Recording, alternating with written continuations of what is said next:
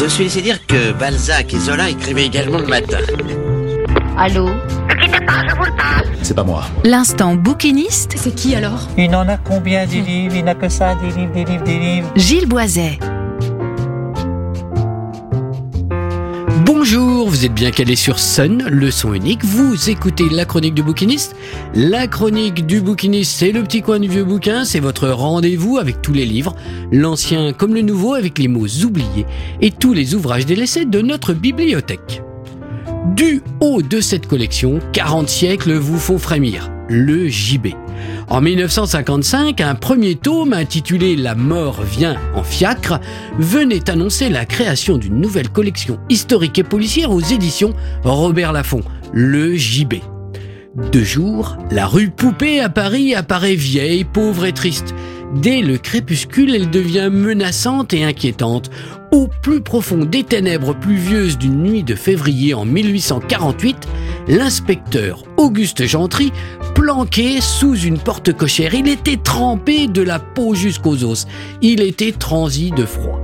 Cela faisait six nuits qu'il était affecté à la surveillance d'un dénommé Ramier.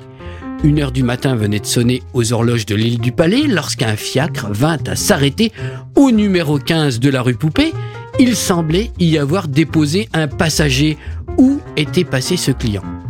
L'inspecteur Gentry, en traversant la rue, allait buter contre un cadavre. Il venait d'assister au dernier épisode d'un drame mystérieux. Collection bien francophone, le JB fut pourtant inauguré par un auteur britannique, Graham Montag Jeffries, dont le nom de plume était Bruce Graham. Ce premier titre, La mort vient en fiacre, en effet, était la traduction d'un de ses romans paru en 1951 outre-Manche sous le titre de Chercher la femme car un cheveu de femme soyeux et blond a été retrouvé sous le lit du dénommé Ramier. Pourtant, pourtant, d'après Gommel, concierge du 15 de la rue des Poupées, aucune femme n'a jamais pénétré dans sa chambre depuis l'arrivée de Ramier trois mois auparavant. Le concierge ment-il Est-il impliqué dans le meurtre? Qui est cette my- mystérieuse blonde prénommée Virginie? Gustave Fabre, le juge d'instruction commis à l'affaire Chapeltier, charge l'inspecteur Gentry d'une enquête sur laquelle il ne lui a pas tout dit. Dissimulerait-elle une sombre intrigue politique? Cependant, devant l'inspecteur Gentry s'ouvrent deux pistes bien vagues qui passent par le café du centre et par la bonne auberge. Ce petit roman politico-historico-policier est un roman d'atmosphère mystérieuse. Sa lecture est agréable et dépaysante. Il est bien écrit et ce qui ne gâche rien, certainement bien traduit.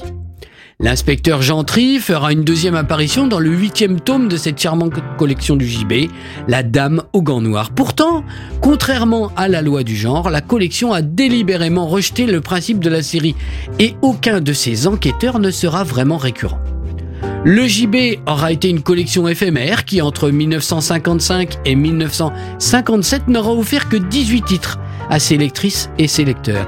Elle fut un échec que ne purent pas même empêcher les éditions belges Gérard et compagnie en reprenant la collection à partir de son 11e numéro. Pourtant, beaucoup de soins avaient été apportés au choix de ses titres, de ses récits et de ses auteurs.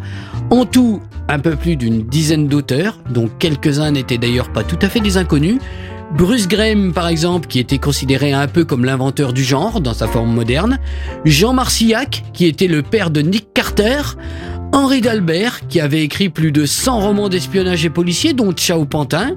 Christophe Paulin, qui n'était autre que Jean Mérien, l'illustre écrivain maritime parisien breton. Bref, du haut de cette collection, 40 siècles vous ont fait frémir, ce qui, avouons-le, est peut-être un peu exagéré, mais toutefois très intrigant. Voilà, c'était la chronique du bouquiniste, le petit coin du vieux bouquin. Vous êtes toujours sur Sun, le son unique, sur le 93 de la bande FM à Nantes, le 87.7 à Cholet et sur la radio numérique à Saint-Nazaire, Pornic, Angers et La Roche-sur-Yon. Portez-vous bien, bonne lecture, bonne semaine et à vendredi 17h45. Ciao ciao Réécoutez cette chronique sur le site et l'appli de Sun.